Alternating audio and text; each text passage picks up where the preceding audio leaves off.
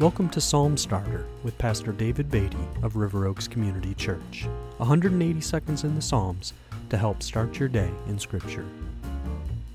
We come again to Psalm 89 today, and I will be reading verses 38 to 52 to the end of the psalm. But now you have cast off and rejected. You are full of wrath against your anointed. You have renounced the covenant with your servant. You have defiled his crown in the dust. You have breached all his walls. You have laid his strongholds in ruins. All who pass by plunder him. He has become the scorn of his neighbors.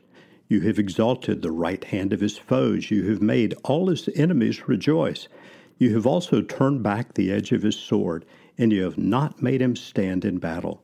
You have made his splendor to cease and cast his throne to the ground.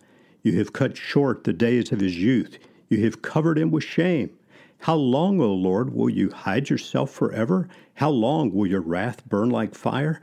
Remember how short my time is. For what vanity you have created all the children of man. What man can live and never see death?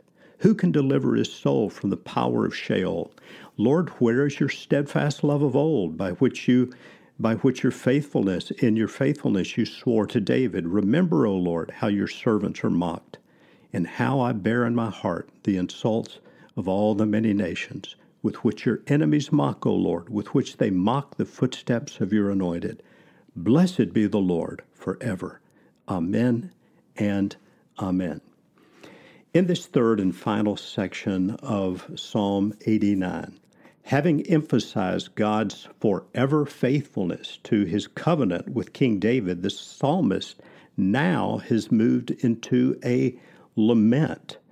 Uh, he knows that God is faithful, but he's honestly reporting what he sees. He is not seeing the faithfulness of God to his covenant with David, and he feels cast off and rejected. He begins to ask God in verse 6, How long, O Lord? And in verse 49, Lord, where is your steadfast love of old? And he prays in verse 50, Remember, O Lord.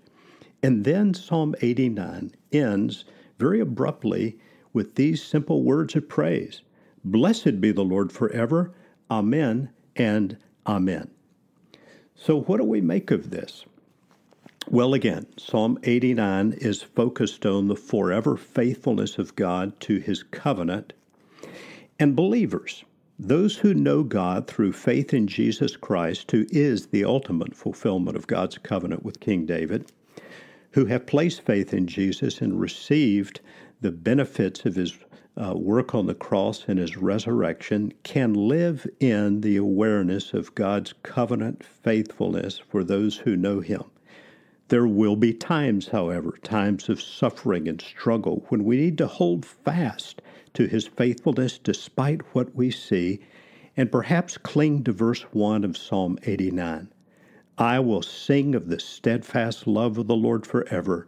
With my mouth I will make known your faithfulness to all generations.